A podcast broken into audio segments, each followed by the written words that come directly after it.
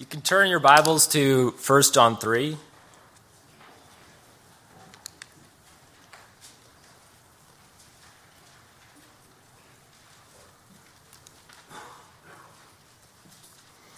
First John three eighteen, little children, let us not love in word or talk, but in deed and in truth. If you're looking for a movie to watch, I recommend the twenty twelve movie, The Impossible. It's about an English family separated by a tsunami, which with each part of the family not sure if the other half is still alive. And the, the climax comes when the family's seven- and five-year-old sons are unexpectedly reunited with their twelve-year-old big brother. It's a crazy scene. They they scream each other's names over and over again. They run toward each other, and then they're in each other's arms, hugging, holding each other, sobbing. It's it's crazy. But to the watching crowd, one thing is unmistakable. These are brothers. Love is a sign of brotherhood, but it's also a sign of Christian brotherhood. And it's what First John, which is a book about assurance, uh, identifies as one of the signs that you have eternal life. You know you are part of the family when you love your brothers and sisters. Our verse tonight explains how we should love in deed and truth. And in keeping with that, the main point I want to emphasize tonight is to love in sincerity and strength. Love in sincerity and strength. And let's see that in four points. Sincere love, strong love, sibling love, and sacrificial love. So first, sincere love. The first contrast to notice in this verse is love in talk versus love in truth. John is calling out love that pretends in speech to care about the other person, but really just cares about itself. I think about those fake Christmas presents that are just cardboard boxes wrapped up. There's nothing there. The word talk can actually also be translated in, in your version, it might say tongue. Sometimes we insult people by saying that their mouths are disconnected from their brains. Well, this is a tongue that is disconnected from the heart. And I'm not just talking about lacking the emotion of love. This is words that have no base in the desires um, and purposes of the heart. And this should horrify us. It's hypocrisy. It's lying. It's closing your heart to someone, as verse seventeen says. But we all do it. We are selfish people who want to feel comfortable around others, and sometimes the way to do that is through nice, kind words, even if they have no basis in what we actually believe. Um, here, here are some examples. It's flattery, using artificial love as currency to get what you want. It's gossip, sympathizing to someone's face and mocking them behind their back. It's hasty promises issued the way some governments issue debt with no intention of repayment. But often it's just indifference, taking a talk show perspective to someone's problems. There's something to talk about for talking's sake until the talk show is over and we can go home. So I want to ask you, what do your conversations with other Christians look like? Do you love in truth, saying what you mean and mean what you say? Is your heart open or closed to others? Is is the real you present, or is it locked away, disconnected from the, the things that are coming out of your mouth? And most importantly, what are you most concerned about in conversation? Your own comfort, convenience, safety, or the other person? We're not done with sincerity, but let's turn to the second point, strong love. What is strength? Well, it's not big arms. I, I would say it's the ability to get work done. And the other contrast we see in this verse is love in words versus deeds. Word and deed is perhaps an idiom, a pair that naturally goes together. It's weird to have one without the other. And if love is really sincere, then it shows in actions. Of course, it's good if your heart is connected to your tongue, as we saw, but You don't just have a tongue. You have arms. You have legs. You have a brain. Are you using those to care for other Christians? We're not called to the, the weak, paralyzed love of a voice without a body, but a strong love that uses all the resources we have, whether that's a lot or a little. And looking to verse seventeen, I think what, what's most in view here is practical, physical needs. But if anyone has the world's goods and sees his brother in need, yet closes his heart against him, how does God's love abide in him? It's like the guy in James who says, be warmed and filled, but does nothing to help. The rebuke is obvious. We should use our goods to meet others' needs. So first, how do you respond when you learn about a tangible need? Someone who needs transportation, housing, help moving. Loving in word is asking a few questions and then maybe changing the subject or referring the person to someone better suited to help. But this verse calls us to deeds. A, a love that, when possible, uses the strength and things we have. And let me offer just three examples from my own life that, that I'm thankful for. During college, a Christian offered to let me stay with his family if I couldn't find summer housing. I know members of this church gave me rides when, when I first came to J P B C and I didn't have a car.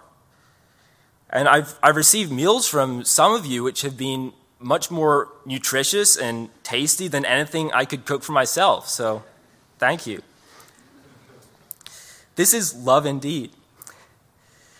It's also giving to the church, both here and in other countries. Uh, Paul encouraged the Corinthian church to give proof before the churches of your love. Would your record of giving prove your love for the church? Let, let's move beyond material giving to some other applications. How do you respond when someone asks for forgiveness? Loving in word is saying, I forgive you, but continuing to have nothing to do with the person. Love indeed is showing you forgive by letting them back into your life. How do you respond when someone shares about their struggle with a sin or doubt or depression? Love in word is nodding and sympathizing and then going home and forgetting about it. Love indeed is not just listening, but being willing to share advice from God's word, even if you feel like you're not the most qualified person to do that. It's remembering to follow up the next time you see that person. It's actually praying when you say you'll pray, not just once, but persistently pleading with God on their behalf. And how do you act when you're the one in need? Are you too proud to ask for help? Do you wrongly assume that no one cares? College students, this is one reason for you to talk to older Christians so they can know you and your needs and help to meet them. Older members, and I'm talking to myself here as well, this is a reason for you to intentionally befriend college students. I've noticed that the young adults in our church are generally known for, for one thing, and that is being great with children, and that's a tremendous credit to them. But they aren't here just to be friends with your kids. They need your friendship, your advice, your example. I would guess some of them could use a home-cooked meal once in a while, maybe. More importantly, some would really benefit from seeing how a, a godly husband, a godly wife, a godly parent, even a godly single person lives in practice. My hope would be that our students would belong to this church, not just as volunteers, but as members of a family. And th- this, this ties to the third point, which is sibling love. We, we've talked about how love should be sincere and strong, and now I want to take it up a notch. John uses the word brother. You'll notice in verse sixteen and seventeen, and little children in eighteen. He's talking about family love between Christians. What do we know about brothers, especially brothers who are still small children? Well, they share the same home and food. Some of them are further along than others, but they get a similar education. And most importantly, they have the same parents. They're under the same love. And, and that's what's special about the love we have for each other. We are growing up under the same Father's love with the, the same schooling and the same spiritual D N A that makes us spiritual, that makes us aliens in this world and wealthy heirs in the next one.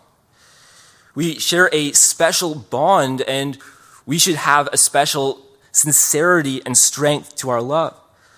Galatians six ten says, "Let us do good to everyone, and especially to those who are of the household of faith." So let me ask you two questions by, by way of application. First, do you prioritize relationships with other believers?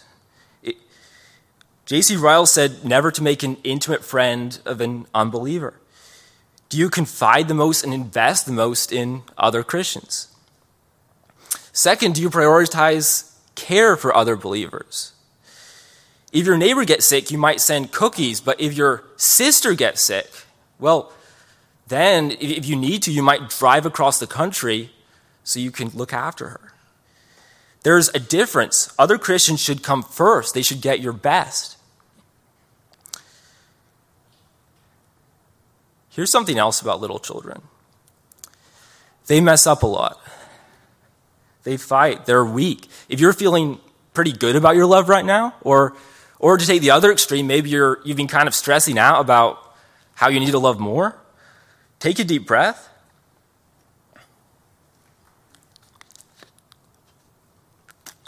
Sorry. Even if you love with all your strength, your love is like a six-year-old making breakfast for Mother's Day. It's not going to be perfect. And some of you know this all too well. Maybe this devotional has been one long reminder of all the ways the church has failed you. Well, if that's you, let me introduce you to the adult in the room, the big brother we desperately need. And this is our last point. Sacrificial love. There has been one person who loved perfectly in deed and truth, and that was Jesus Christ. Verse sixteen says, "By this we know love, that he laid down his life for us. Christ, who is God, gave up the glory of heaven to be homeless and hated on earth, so he could call you his brother and sister. He willingly sacrificed his life so that your one true need could be met. So we who believe in him could be forgiven our sins, including our lack of love, and be adopted into his family. And Christ is loving you even now, praying for you, sharing his inheritance, preparing his home. Jesus has the strong, perfect love you need. And Jesus is your example of how to love. What is true, sincere love in its essence? It's the love of the Christian who has felt Christ's perfect love for himself. It's that love abiding and transforming the heart. It's good deeds bubbling up from that heart like water from a deep well. And Christians, see how deep and strong this love is. Verse sixteen says, "By this we know love, that he laid down his life for us, and we ought to lay down our lives for the brothers." I don't think that's just a metaphor, because it says, because Jesus literally did die for us. Our love should not just be strong or brotherly. It should be so great that if necessary, we would give up our lives. So let the weight of that sink in. Look at the people sitting around you. This passage calls for you to care for them enough that you would run into a burning building for them, that you would take a bullet for them. So I want to raise the bar one last time. Christ's love is sacrificial, and we should be willing to sacrifice. So let me ask you, are you willing to be less successful at work, less muscular at the gym, even spend less time with family so you can care for other Christians? Are you willing to take your tax refund and spend it on someone in need? Are you willing to expose the messiness of your home because you love other Christians more than you fear them? Are you willing to spend yourself, to exhaust your resources, to give your time, your energy, your strength, your life? This is love, to be like Paul in Philippians two, poured out as a drink offering, in service. As we conclude, I hope you've heard the call to love in sincerity and strength. Christian love is genuine. The Christian uses his strength to love indeed. And she is even willing to follow her Savior in laying down everything for her brothers and sisters. This is love in truth. And, and John says in verse nineteen that if we do love in truth, by this we shall know that we are all the truth and reassure our heart before God. So tonight, if your love is fake and selfish, if you don't really see the point of the love I've been describing, then maybe you should examine your heart. But if your love is sincere, if it draws on and exhausts all the strength you have, if you can imagine one day running with shouts and tears to embrace your brothers and sisters on heaven's shores, your heart should be reassured. It's a sign you're part of the family. Let's pray. Father God, thank you. You've adopted us into your family that we can call you our Father and Christ our brother. Thank you for your strong, incredible love for us. I pray that we would love sincerely, that our love would show itself in deeds, that we would sacrifice. We we know we cannot do this in our own power, but only because your Spirit dwells within us. Lord, please be with us. We thank you. In Jesus' name, amen.